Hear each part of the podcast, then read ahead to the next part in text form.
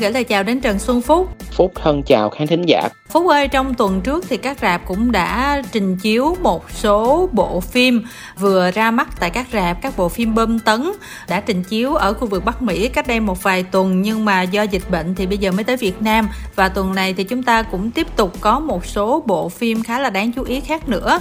Cụ thể thì chúng ta sẽ có 3 bộ phim để ờ, thưởng thức trong tuần này và bộ phim đầu tiên mà Kim Thanh muốn Phúc chia sẻ với các thính giả đó là bộ phim Sang Chi và Huyền thoại Thập Luân.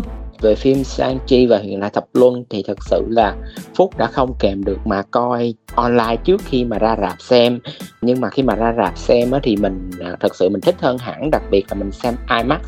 Thì khi mà mình coi những cái cảnh đánh à, hay là những cái cảnh quay hoành tráng thì nó cực kỳ là đã mắt luôn.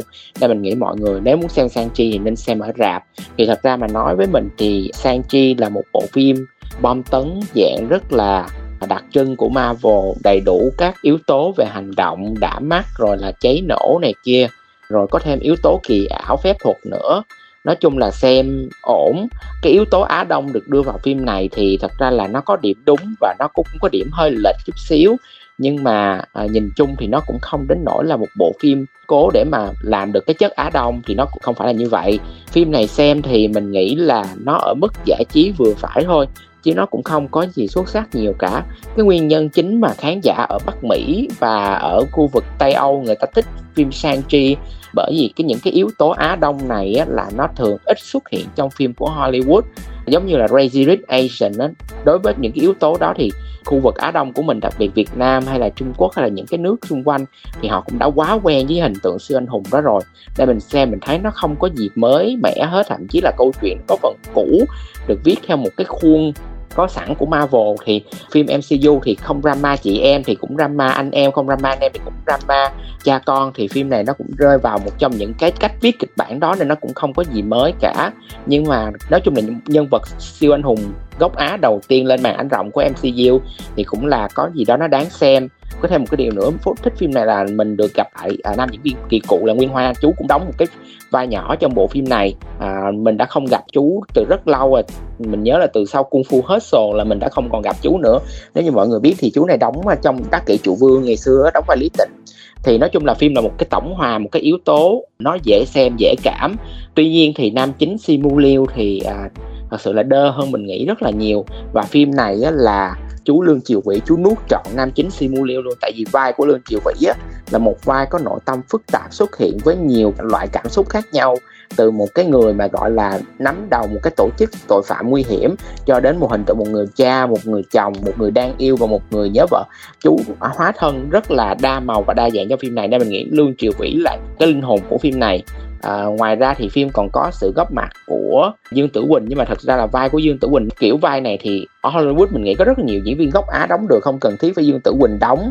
Rồi là nữ diễn viên rất là quen thuộc trên những các phim TVB ví dụ như là Sức mạnh tình thân hay là Công chúa giá đáo là Trần Pháp Lai cũng có một cái vai diễn khá là ấn tượng trong phim của Hollywood đối với mình thì mình thích vai của Awafina nhất tại vì cô này mỗi lần cô đóng cái gì đó là cái tinh thần vui vẻ của cổ và cái cách mà cổ diễn hài nó đều rất là nổi bật lên. Nhưng mà xem xong thì mọi người nhớ ở lại để xem hai after credit nha có liên quan đến những phim Marvel sau đó. Thì trên thang điểm 10 thì Phúc cho bộ phim này 6 điểm trên 10 và phim không dành cho khán giả dưới 13 tuổi tại vì cái bộ phim này thì nhiều người cũng đã xem lậu rồi. Thế nên là kim thanh muốn hỏi phúc là khi mà mình xem lên màn ảnh rộng như thế này thì cái hiệu quả nó tăng lên cỡ bao nhiêu phần? Lúc trước thì mình coi bản online mình cũng cho phim khoảng 5 điểm thôi. Nhưng mà bây giờ mình xem mình cho lên thêm một điểm nữa, lên cho thêm 6 điểm vì cái phần hình ảnh âm thanh rất là đã. Đặc biệt là phần âm nhạc của phim này á, được làm rất là tốt bởi một cái team rất là trẻ đó là ADA Rising với những ca sĩ kiểu như là à, Rich Ryan hay là À, Warren Hay hay là uh, Nicky á, làm nhạc rất là ok và xem uh, những cái cảnh đánh nhau nó rất là đã mắt nó mãn nhãn hơn khi mà mình xem ở nhà. Đó nên mình nghĩ là xem bộ phim này mọi người nên ra thẳng rạp xem luôn đừng xem bản online nữa. Thì bản online mình xem á có nhiều đoạn mình mình xem mình muốn skip nó qua luôn mình muốn tua nhưng mà xem ở ngoài rạp nha những cái cảnh đó mình cảm cảm giác nó rất là khác.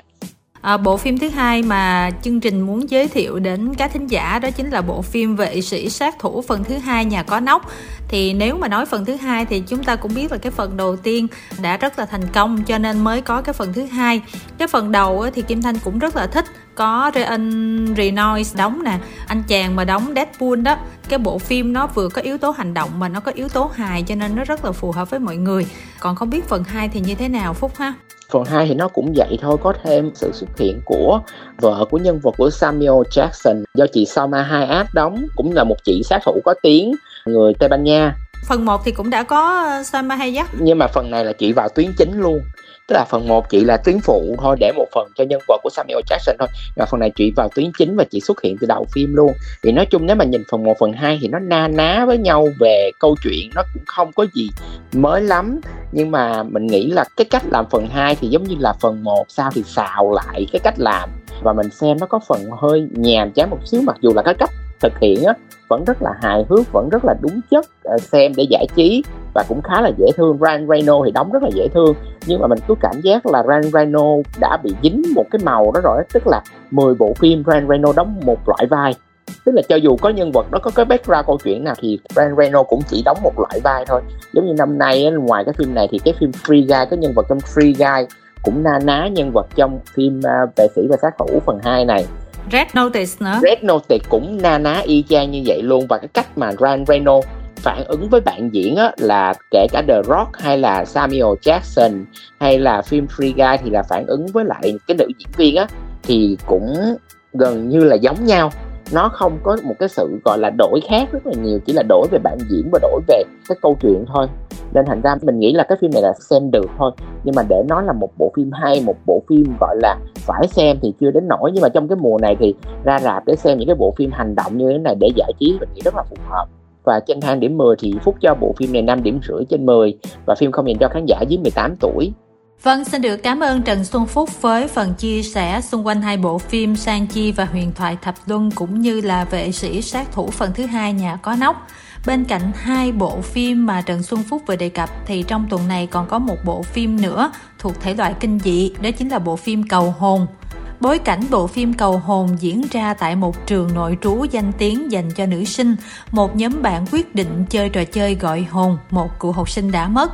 Tuy nhiên, sau buổi cầu hồn, một nữ sinh trong nhóm là Carrie đã chết một cách bí ẩn.